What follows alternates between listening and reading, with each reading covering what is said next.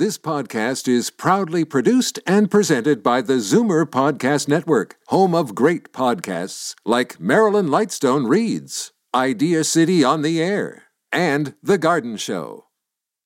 You're listening to an exclusive podcast of Fight Back on Zoomer Radio, heard weekdays from noon to one.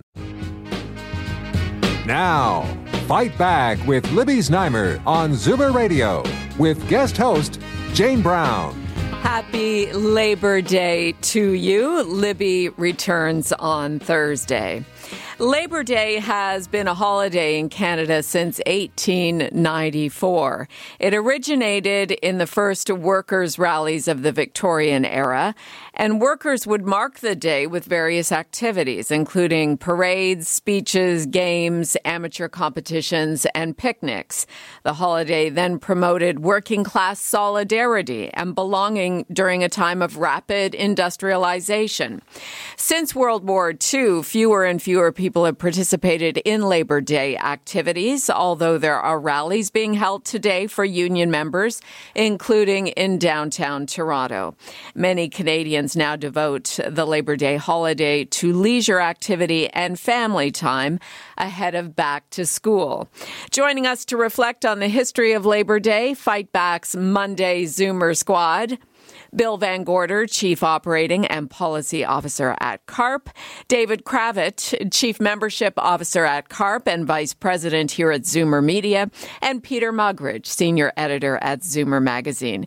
Hey, squad, thanks for taking some of your holiday to be with us. Hi, Jane. Hi, Hi everyone. Hello.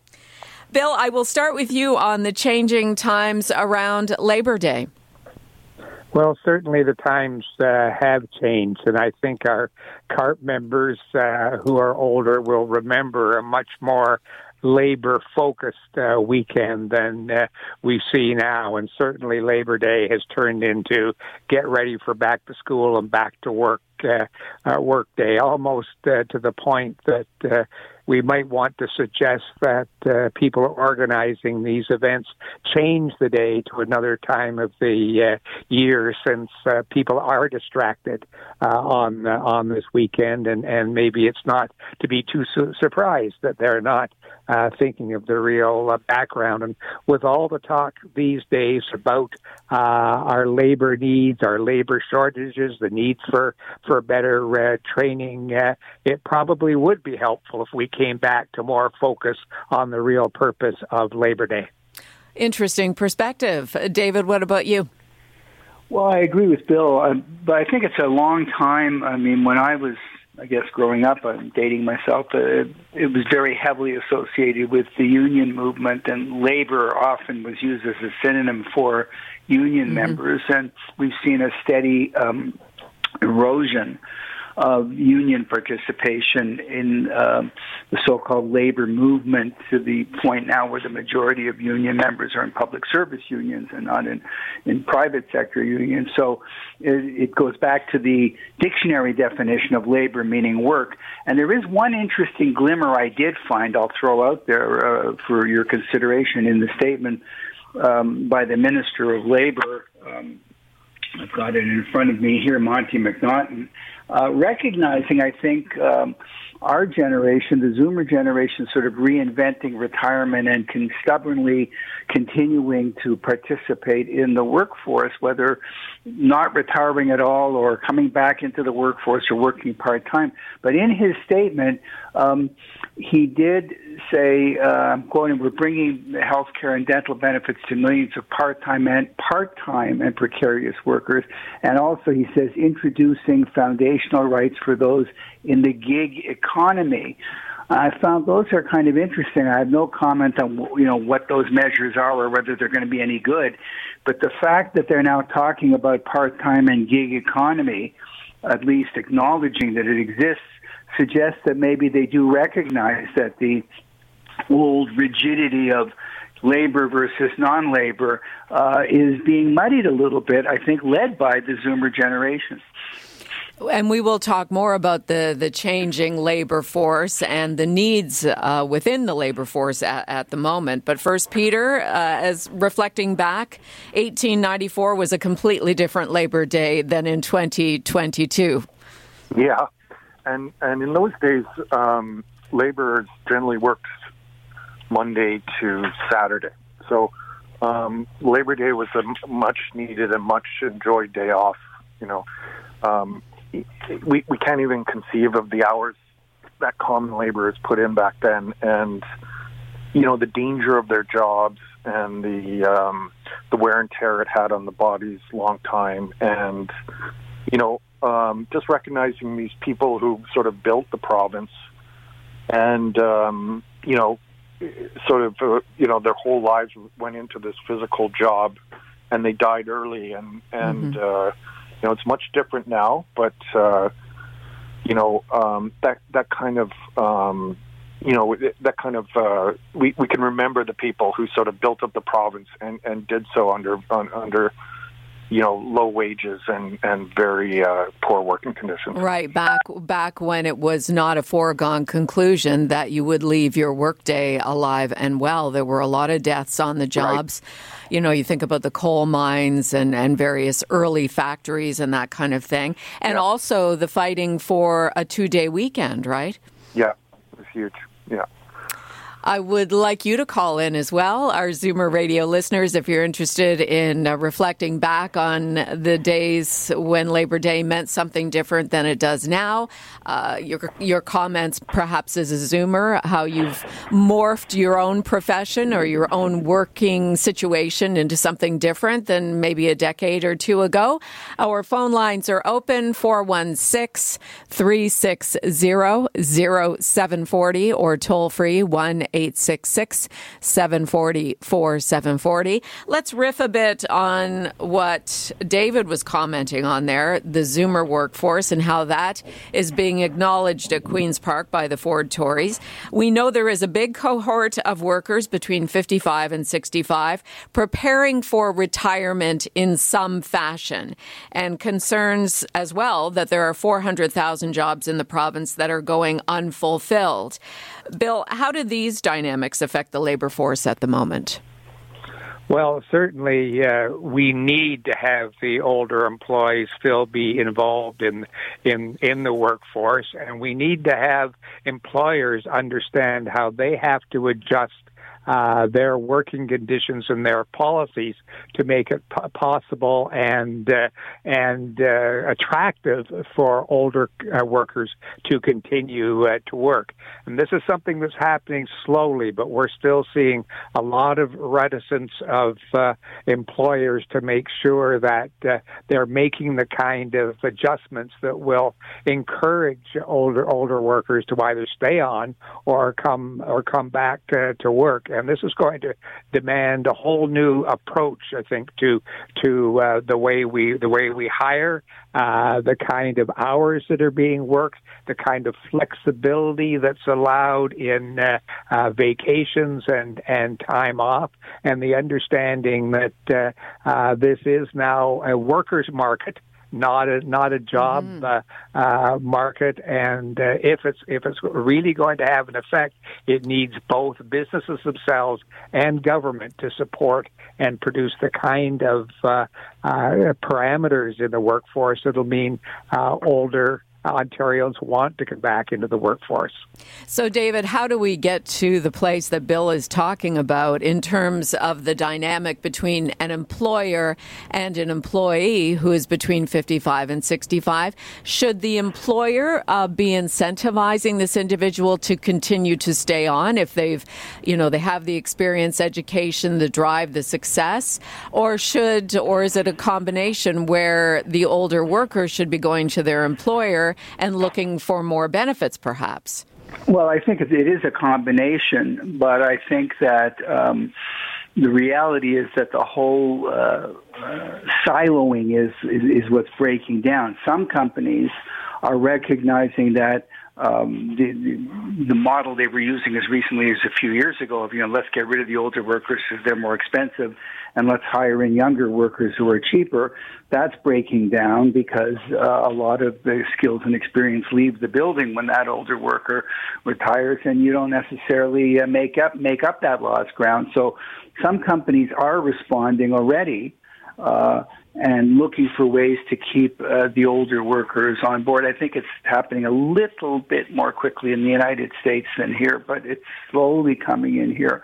But also, I would point out, um, not refer to the gig economy, many older workers are taking matters into their own hands and just carving out gigs or part time or hybrid roles for themselves. So it's not as if 100% of the supply of jobs rests with employers. Ten years ago, uh, less than 100,000 Canadians over the age of 65 had an office in their homes.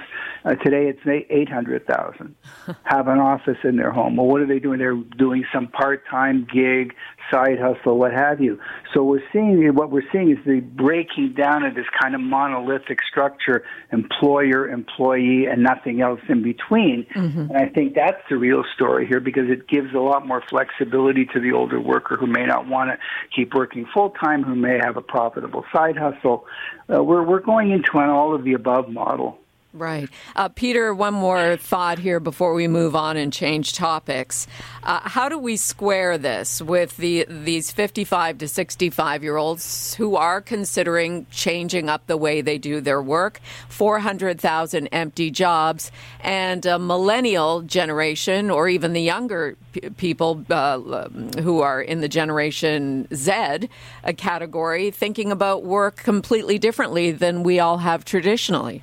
Yeah, and it's funny the it's it's our generation, Jane, and, and the boomers who um, who you know um, work worked for like 50, 60 hour work weeks and did everything for the company they were asked, and you know just kept working, working, working. And I don't think the younger generation at all feels that way. I, I mean, I, I know for a fact they don't. Like, I'm trying to get them to come back into the office you know, from working at home for two years, and it's it's a difficult chore. You know, they they've gotten used to working at home. They've gotten used to the casualness of it, the flexibility of it. They, um, you know, they have the hammer now because they can. There's it's a good job market, and they can call the shots. So, you know, I I think the this sort of you know this movement towards a four day work week will will play into the millennials' hands as much as it will to you know older workers. Right. I, I think that, you know those two those two ends of the job market share the same you know the the, the same uh, ideas on on how they want to work, and and it'll be it won't be a 40 hour work week. It won't be a five day work week. And it'll be much more flexible and changeable than it has been for, uh, you know, Gen X and, and Boomer so far. That's interesting, Peter, that as senior editor at Zoomer Magazine, you're getting some pushback uh, from some of your team. Yeah, well, I don't want to see my team, but right. people people within the the office. Yeah. Okay. Yeah. Right, but and I get it. You know, it's been two and a half years where people have a lot of people who were not public facing. Uh, have enjoyed working from home. It cuts Absolutely. down. It cuts down on everything, right? It cuts Absolutely. down on wardrobe costs, lunch travel costs, costs. travel Yeah. costs. Like I get it. Uh, Yeah. But but you know, Peter um, Moses, as we all know here, has implemented a policy where people have to come into the office three days a week starting this coming week, and you know we're hearing that at the City of Toronto and the Ontario government as well. This whole hybrid way of working. It seems fair to me. You. Oh, that was one of the air show planes, I think, Peter. Yeah. I mean, that sort of seems to be the way of the future, right, Peter? I, I, I think employers are going to have to, you know, um, weigh the risk of losing workers or, um, you know, working on a compromise somehow. And um, I think in a tight job market, the employers have an edge, and in the current job market, the employees have an edge. And and so, um, you know, we we might be able to see some of these things come in like. Uh, flexible hours and shorter work weeks that appeal to um, older workers, they, they'll just come in organically as uh, as an effort to retain or recruit uh, younger workers. Older workers will take advantage of of those uh, you know those those changes in the workforce and and uh, you know um, transition into uh, semi-retirement or pre-retirement, whatever you want to call it. Okay, we will change topics now, and you're always welcome to call in whatever interests you that we're discussing here with our Zoomer squad Peter Muggeridge, Bill Van Gorder, and David Kravitz. The lines to call 416 360 0740 or toll free 1 866 740 4740. It's Jane for Libby, Zoomer Radio's Fight Back. And uh, the new COVID advisory table, which now is going by the name the Ontario Public Health Emergencies Science Advisory Committee. So you've heard us, if you're a longtime Zoomer radio listener, you've heard us here on Fight Back talking with Dr. Peter Jüni, who is the head of the COVID 19 Science Advisory Table, and more recently, Dr. Fahad Razak.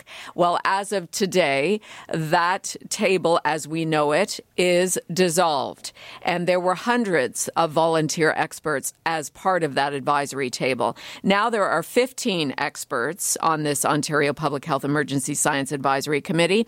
And David, they, they are much more tethered to Public Health Ontario, which is a government agency, and far less independent than our previous table. Well, I don't know how, uh, I can't measure how independent the previous table was versus this table.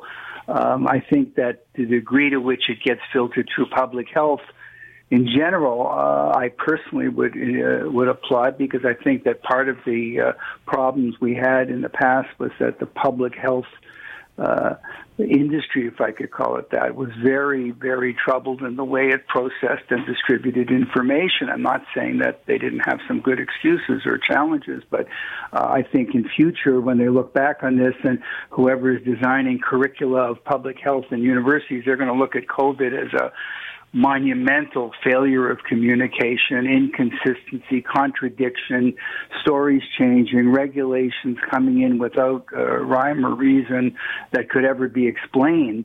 And so the degree to which it gets forced through the public health um, channel and, and, and is forced to make sense and reconcile itself um, I think that's all to the good. I don't, I can't judge as a layman, you know, the value of the advice that the previous health table gave versus the current ones. But they do need to get the communications piece sorted out, and they certainly didn't do that uh, in the past. Well, what we enjoyed here on Fight Back, Bill, was uh, it, there was very much an independent flavor to what Dr. Peter Jüni and others on the table would say to us. Whereas now, uh, our Fight Back producers, Jeremy and Zeev, they have to go through the Ministry of Health in order to get someone from the advisory table on fight back. So you don't, there's not that independence of, of opinion. You, there's no more connection between the individuals on the table and the media. There's the middleman of the ministry. Yeah, you're right. And, and how are we going to uh, get the kind of uh, detail information? Uh, numbers, counts, uh, interpretation uh, of them, good advice that we did get through the table. David's quite right. It's, uh, the the communication certainly had its uh, deficiencies, but at least there was an attempt at uh, communication. This sounds like more of an attempt to control the message, not to broaden the communication, and that's what's worrisome worrisome about it. Uh, the public have gotten used to uh, to uh, having regular reports of, of uh, even contradictory interpretation of numbers and where we're going, so they can make their own uh, judgment.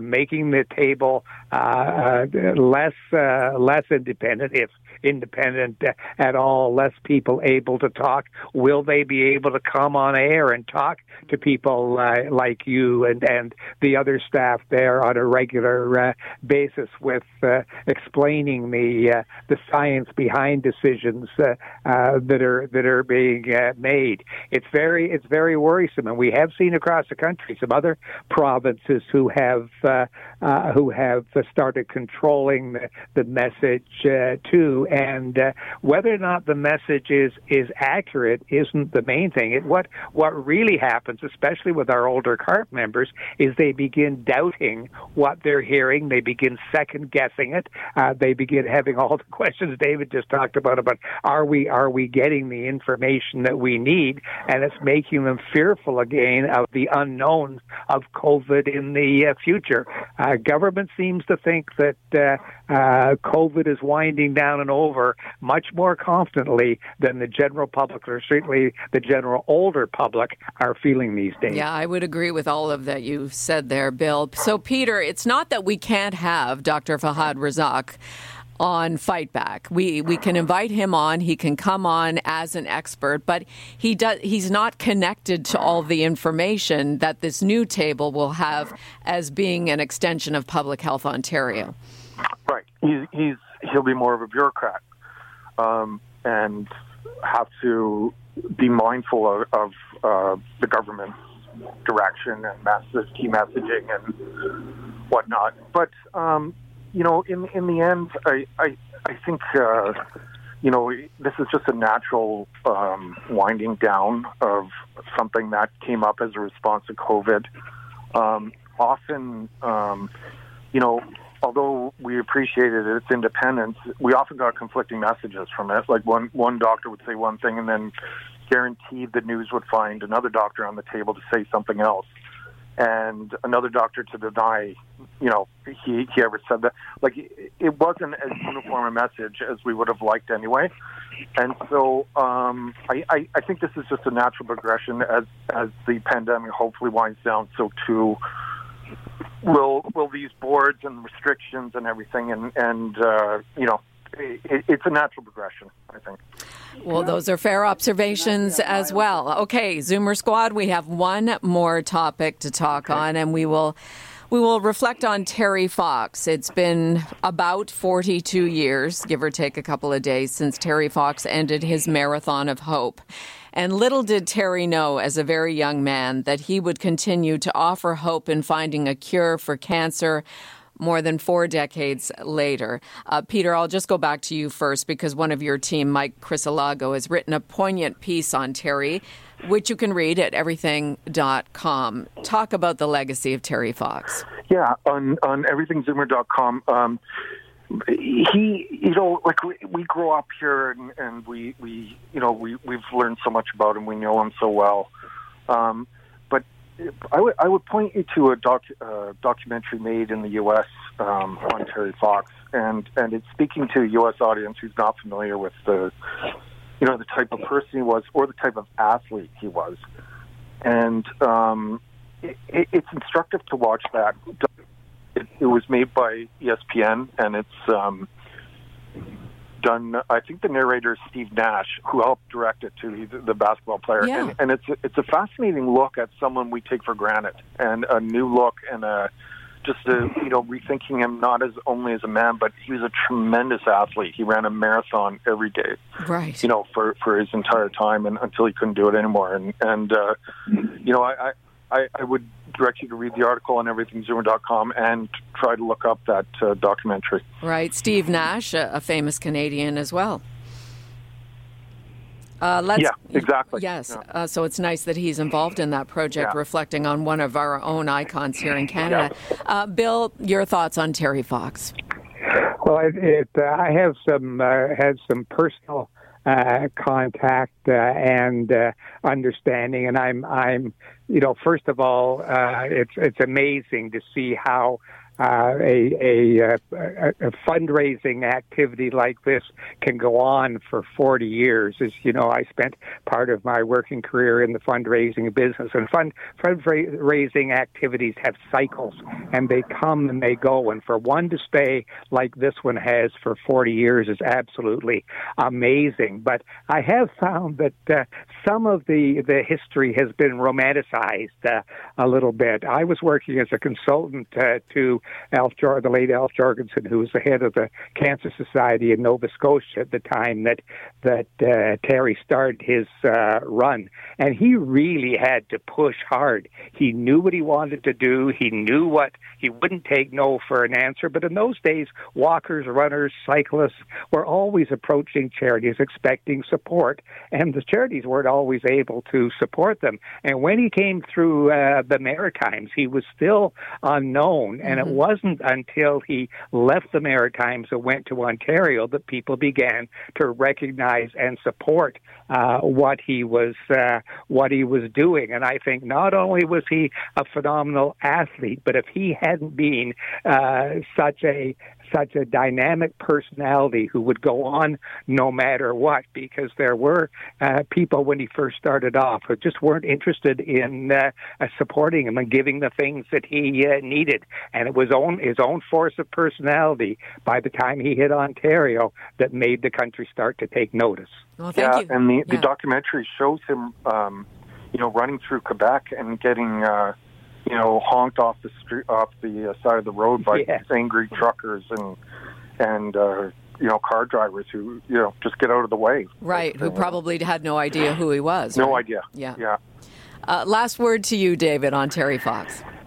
Well, uh, I endorse what Peter and Bill said. It's interesting that sometimes people who are legends, who become legends, whose image becomes sort of permanently, you know, created as a as this guiding light, and then it becomes fashionable to tear it down years later. Somebody unearths some deep dark secret, and he really wasn't like this, or she was like that. But in the case of Terry Fox, the dimensions that we understand, the more we look into it, uh, Peter's excellent point about just being an athlete. Imagine a imagine a healthy person. Imagine a person in full training running that run every day. Um, so, what kind of an athlete was he? What kind of spirit did he have?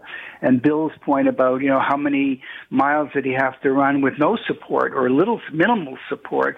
So I think what happens is that the the courage and the the remarkable uh, aspect of this individual become even stronger uh, as time goes on, and you you know you you can dig deeper, and your admiration only increases. So uh, that's what I that's what my takeaway is. Nice. Okay, we will leave it there, Zoomer Squad. Thank you for taking time out of your holiday, Labor Day Monday, to join us. Thanks, Jane. Bye, everyone. Thanks, Dave. Bill Van Gorder is the Chief Operating and Policy Officer at CARP. David Kravitz is Chief Membership Officer at CARP and Vice President here at Zoomer Media. And Peter Muggeridge is Senior Editor at Zoomer Magazine. You can hear them every Monday here on Fight Back after the noon news. And coming up in the second half of Fight Back on this Labor Day, there is a record number of applicants in Ontario nursing school programs this fall. What does this mean for our current healthcare staffing crisis? We discuss next. You're listening to an exclusive podcast of Fight Back on Zoomer Radio. Heard weekdays from noon to one.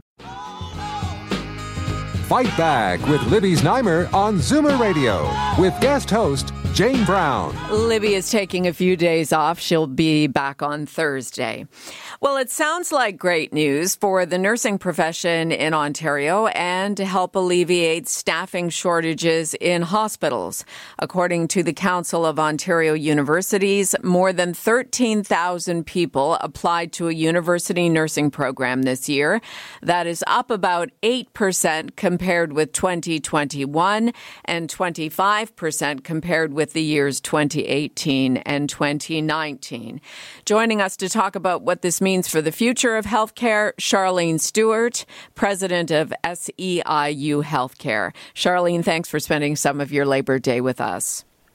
My pleasure, Jane. Thanks for inviting me. And before we start, I just want to say happy Labor Day to everyone. Today's the day when we celebrate what working people and their unions have done to fight for those safe jobs and worker protections. So, to everybody marching and celebrating today, happy Labor Day. And give us a little bit of a backdrop on SEIU Healthcare, how many workers you represent, and uh, what kinds of jobs they do.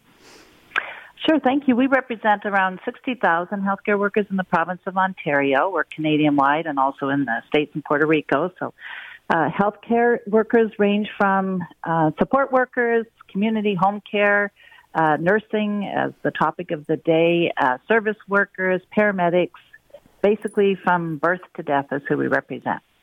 So, Sharleen, what do you think has led to this increase in applications to nursing school? You know, Jane, I, I, I really do want to recognize the healthcare workers who, you know, carried us through the, you know, worst pandemic of our lives. I recall back thinking, preparing for this interview about how those heroes showed up every day. It seems like a long time ago, but when the pots and pans were banging outside and they were being recognized by everyone as being true heroes, I believe that that moment inspired people to reconsider their future professions. You know, seeing them and their unconditional commitment to care for people in the worst of conditions, I think inspired a lot of people and a lot of young people coming out of school to look at healthcare as a profession. So I do want to recognize and honor them for that. Uh, you know, in the pandemic too, it, it you know it's a calling, and those people who are looking at going into the nursing profession, I believe it is a calling, and I think this pandemic, you know, to look at the silver side of it, uh, definitely inspired some people to do what was in their was always in the calling for them is to come into the healthcare profession. So.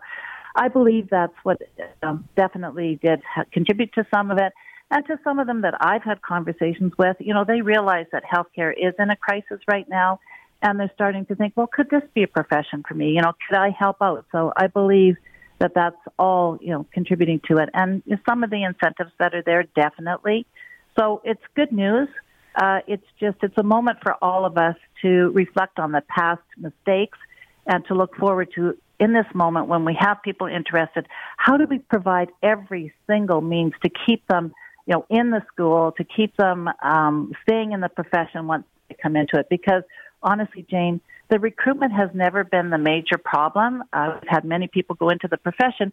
It's to keep them in there when they get into the right. into the work. Right, and that, you know what? I want to uh, harness that thought. And in addition to your talk about a calling, for those nurses who have been out there doing their profession for decades, for years, for, for a long time, and have lived through the pandemic and worked through the pandemic. These are the individuals who I think would be interesting to hear from right now. So I'm going to open up the phone lines. I mean, they're always open through Fightback.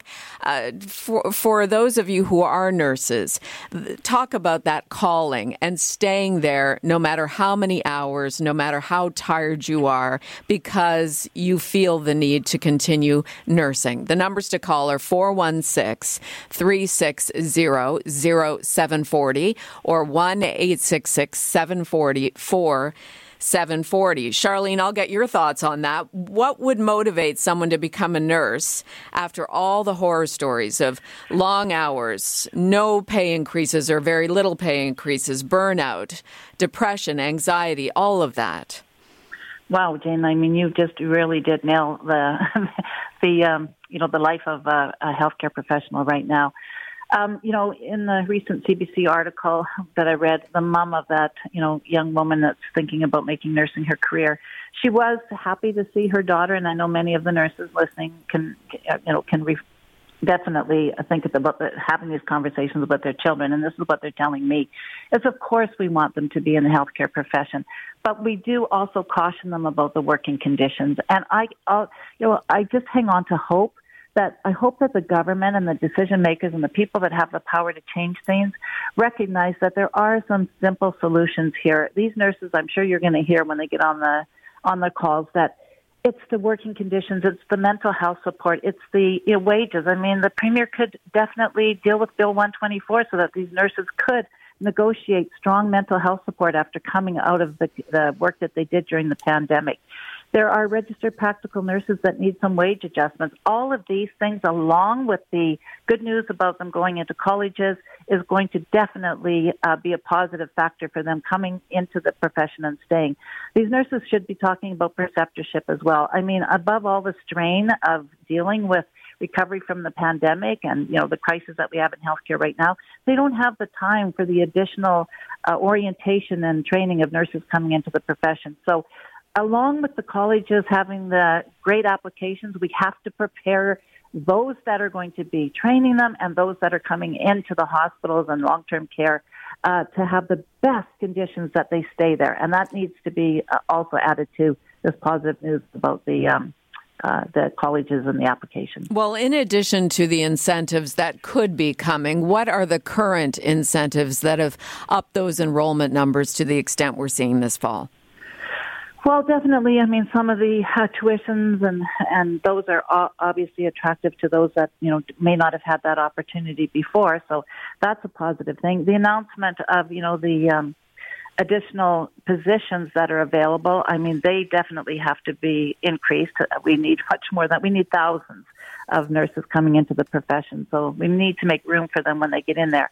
But again, I I can't stress enough, Jane that the, this path, this journey includes when they come out of those colleges, which, you know, is going to be four years from now and two for registered practical nurses. But mm-hmm. when they come out, the conditions have to be there to welcome them, to show them that we do respect them and that we have the working conditions to keep them safe, that they can not be working the 14, 16 hours that they are expected to do right now, and that they can depend on making this a career and retiring with dignity and their health, mental and physical health intact at the end of it. Sharleen, is the tuition completely subsidized by the government at this stage? Uh, you know, Jane, there's different uh, there's different in- initiatives out there and incentives. So each one is different, different, and uh, you know, for each, uh, whether it's PSWs and the RPNs and the RNs. They're all different, but they definitely do help. So, uh, yeah, you'd have to kind of like research all of them, but right. it definitely is helpful. Obviously, any kind of monetary support, whether it's in tuitions or obviously in the wages is going to help us get to where we need in the healthcare profession. If you're just joining us, I'm speaking with Sharleen Stewart. She is the president of SEIU Healthcare, which represents 60,000 healthcare workers and uh, the increased enrollment uh, this fall for nurses who, as we all know, were deemed as heroes in the early days of the pandemic. Some of that is worn off a bit, but certainly we know that there are staffing issues in many hospitals at the moment. What do you think, Sharleen, is keeping nurses on the job? Uh, in the hospitals where ERs have to be have had to be temporarily closed, issues around ICUs, etc. Well, again, we talked about it, the calling. You know, I mean, they are, and I've referenced so many times that they're experiencing PTSD just as, you know, soldiers go into war and come back with that, you know, that, that condition after seeing what they've witnessed and what they've been through and just pushing their bodies to total exhaustion. You know, that's what they're doing. It is definitely a calling. They, they care for the people that, you know, they're responsible for, and whether that be in the emergencies or ICU, or whether it be in community care or long term care, it definitely is a calling where healthcare workers will burn themselves out to exhaustion, and sometimes, you know, as we know, they hurt themselves. That you know, safety is an issue in the in the workforce now too that we need to deal with. Conditions of work are making it difficult to you know, to fulfill your you've heard them talk about this too, fulfill their obligations uh, under their licenses. They're worried about that, but at the end of the day, those who do stay, you know, are are staying because of their obligations to yeah. the care and their calling. But not all of them are going to be able to continue to do that because even those that stay no matter what are saying that the conditions are getting so bad that their own safety they have to take into account and you know families are saying to them you can't continue to work these, you know, extended hours sure. under these working conditions. So, right. For how long does the calling trump personal safety and well-being? Right. Absolutely, 100%. Um, just as a final thought before we let you go and change topics, Sharleen, uh, some of the positives, and, and, you know, removing the pandemic from the equation, some of the positives of going into nursing as a profession. so, you know, that was a calling that I had looked at uh, when I was in high school, Jane. And you know, it is. It's it definitely is in your DNA, and it's the nursing profession tends to be a generational thing too. You hear that so many times. My mother was, my grandmother was, my sister was. You know, historically, they they were truly angels. The nursing profession, and every every classification in nursing truly, we need healthcare. You know, you can't get robots and computers to do healthcare. So we need to absolutely give all of these heroes, the past heroes and the future heroes who are going to college, the respect, the dignity, the safety, the support, the wages, the recognition now and long into the future because we definitely need them. Great message on this Labor Day. Sharleen Stewart, president of SEIU Healthcare, thanks for joining us on Zoomer Radio. My pleasure. Happy Labor Day. Happy Labor Day. It is 1245 now, Jane for Libby here on Zoomer Radio's Fight Back. And coming up next, our final segment for today, Alberta is luring young adults who live in Ontario to go west for work and much cheaper housing. What will this mean for both provinces? We discuss next. You're listening to an exclusive podcast of Fight Back on Zoomer Radio. Heard weekdays from noon to one. Fight Back with Libby Znaimer on Zoomer Radio with guest host Jane Brown. Libby is off for a few days. Thank you for joining me. Well, you've heard the ads on the radio. Alberta Tourism is promoting that province as a place for young Ontario adults to move for work and to buy a starter home for $400,000. It sounds like an attractive option, doesn't it? But how realistic is it that there will be an exodus from this province to Alberta. And you are welcome to call in on this, or, you know, if there are any other provinces that you perhaps are thinking about moving to, or your children are thinking about moving to because of the high cost of living and housing in Ontario, particularly in the GTA and across southern Ontario. Numbers to call 416 360 0740 or toll free 1 866 740 4740.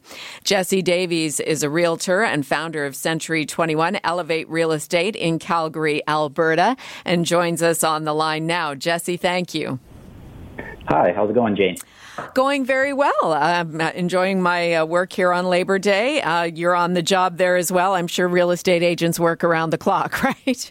Yeah, absolutely. Yeah, I was up until about 11 p.m. last night dealing with a competing offer. So. Yep. I know my dad has been in real estate for decades, and I know the lifestyle well. What so what's going on um, in the job and housing market in Alberta that there's a need for Ontario residents to move there? Yeah, I mean we're really seeing um, some traction picking up uh, in the Calgary market. Um, I'm sure you're aware that the last four or five years, the the rest of Canada's housing market, you know, on the west coast in BC, and then kind of from Saskatchewan East of that, um, the markets have really accelerated in the last five years, um, where Calgary's kind of been held down by um, the downturn in the oil and gas markets. So I think over those last five years, um, the province uh, has really tried to diversify away from being so dependent on oil and gas. And so we're really starting to see everything click on all cylinders with um, a lot of big corporations moving here, both on the tech side the healthcare space. Um, and so it's great to see some alternative energy starting to move into the space. Um, and then obviously, when the oil and gas market isn't doing as well, the commercial um, leasing space has become a little more attractive um, on the leasing side. So, so, we're seeing a lot of immigration here. Right. And so you have similar industries that are evolving in Calgary, Edmonton, Lethbridge than what we than what we uh, have here in southern Ontario as well. Exactly. Yeah. And so, I mean, that's really exciting for us because um, I've been in the industry for about 16 years. I'm born and raised in Calgary. Um, I went to the University of Lethbridge. So I'm super passionate about the city. I, I love the city. Um, I have two young children that I plan to raise in the city. And I think Calgary has a lot of attractive things to bring to the table um, when a family is considering moving from Toronto. Now, why would Alberta want Ontarians to come west? Uh, clearly, not enough people in Alberta to staff a lot of these positions.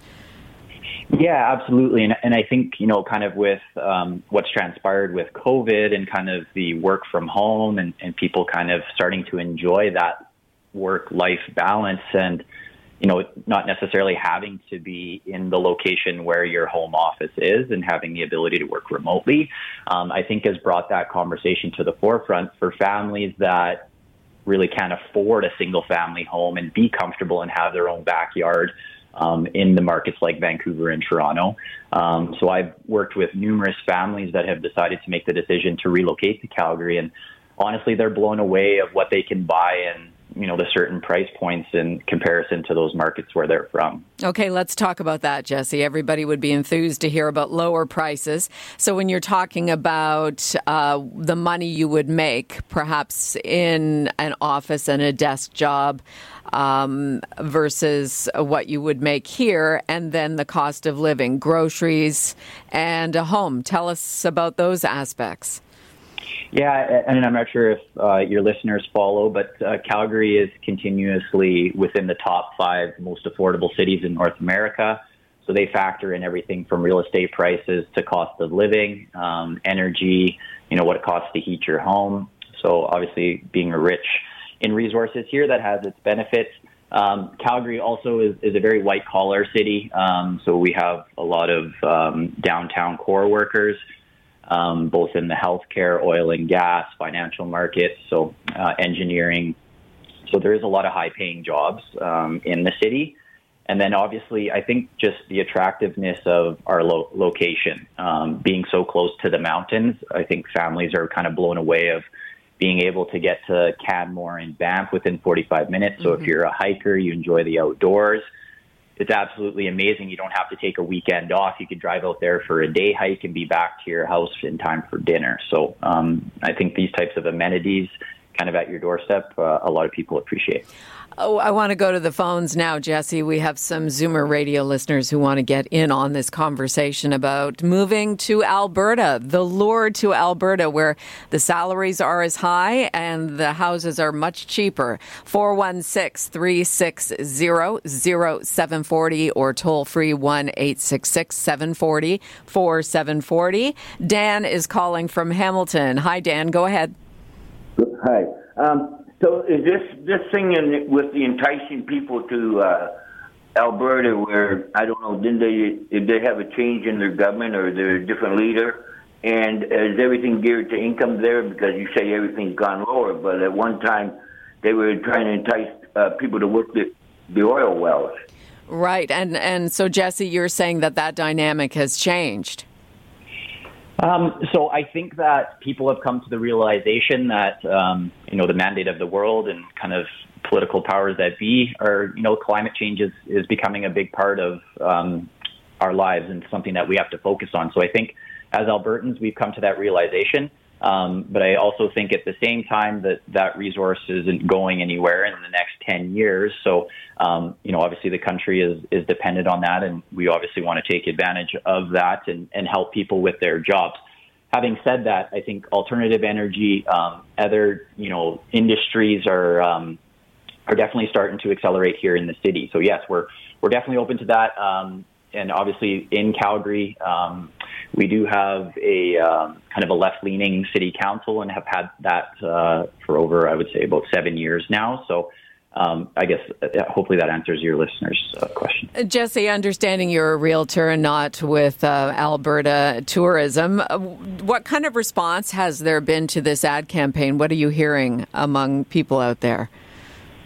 Yeah, I mean, it, has been a pretty tough five years for Albertans, and especially ones that have owned properties, um, just because our market, while we see the rest of Canada really accelerating in pricing and kind of reaping the benefits of being a homeowner, um, a lot of people that have owned, you know, in the last five years haven't seen those types of gains or those returns. So the last year and a half, we're really starting to see, you know, competing offers, prices really accelerate, similar to what you guys would have experienced out east there for the last five years. So um, definitely some exciting times. And another reason why I think the Calgary real estate market, uh, both in the detached, the row uh, townhomes and apartment sectors, are setting up really well um, to see some great gains and outperform the rest of Canada just because of how affordable our single family row townhomes and apartment uh, sectors are. Okay, and that's what grabbed me when I was listening to these ads, which seem to be on very high rotation here in Toronto. Um, the the fellow who's talking in the ad says, and the cherry on top was being able to buy a home, my first home, for four hundred thousand dollars. What is a four hundred thousand dollar home in Calgary or Edmonton or Lethbridge? Yeah, so I, I can really only speak on the Calgary market because that's where um, I kind of specialize and, and where I reside. Sure. Um, I don't really follow the other markets, and if I do, I usually refer to another agent. But um, you know, four hundred thousand dollars is is going to get you a starter home. Um, and so it's it's going to get you something that you could have probably three bedrooms up um, with a basement, um, most likely not with a garage. But for example, I was having a competing offer situation in a northwest community, um, which is probably about a 20 minute drive from the downtown core. Um, it was half of a duplex, which was newly renovated. It featured three bedrooms up, a fully developed basement with one bedroom, a full bathroom, brand new furnace, brand new hot water tank. All the big systems have been upgraded. Um, we went, uh, we had four uh, offers. We were priced at three hundred and eighty thousand. Um, it is conditionally sold, but I, I can kind of comment that it did go significantly over what we were asking. Um, but that would kind of be what you would have. You have your own enclosed backyard, so if you did have pets or children, it's kind of a perfect fit. Uh, a community that um, is very family orientated with lots of green spaces, walking paths, and good quality schools. All right, that's very informative for a lot of people here, not just uh, those who are 55 plus, but the children of those who are 55 plus. And, you know, here in Toronto, Jesse, the price has come down. The average price of a home has come down to we're about 1,080,000 is sort of the average home price in, in the GTA. So that home you're describing for $400,000 is really attractive to a lot of young people here in Toronto. And on that note, what about starting a new life? You say you have young children. I would think that that would be be heart wrenching for a young family in Ontario if they have their parents here, aunts, uncles, cousins, and so on to to just go forth and go west and, and start a new life. What are your thoughts on that? I, I would just have to say that Calgary is an amazing um, city. We're we're very kind people. Um, I think the great thing about Calgary is we do have um, a lot of immigration that goes on here, which I absolutely love. The community that I am, I like to, to call it like a, a melting pot, which is kind of like a, a political word, but um, it's just great to have a lot of diversity. Um, lots of my children's friends are from different cultures, which I think helps children learn about the rest of the world. Um, and so on top of that, my, my sons are into uh, sports and there's great sports programs here. Uh, my sons go to top schools and, and, and, the schooling is, is really great. The teachers are really engaged. Um, we have two rivers that run through the city, again, which I think are awesome for uh, children and going for walks. And like I mentioned, Canmore and Banff being about a 45 minutes to an hour and a half away. If you ever want to take the, the family on a ski trip, really easy to do. Uh, it's not like you have to take the entire weekend off. You can make it a half day uh, day trip. Um, so yeah. It's great to hear how Calgary is doing so well. Thank you so much for your time, Jesse. My pleasure, Jane. Thanks for having me on. Jesse Davies is a realtor and founder of Century 21 Elevate Real Estate in Calgary, Alberta. Jane for Libby, I'll be back with you again tomorrow with our recovering politicians panel. Up next, the news with Steve Key and then the number ones at one with Robbie Lane. You're listening to an exclusive podcast of Fight Back on Zoomer Radio Heard weekdays from noon to one. This podcast is proudly produced and presented by the Zoomer Podcast Network, home of great podcasts like Marilyn Lightstone Reads, Idea City on the Air, and The Garden Show.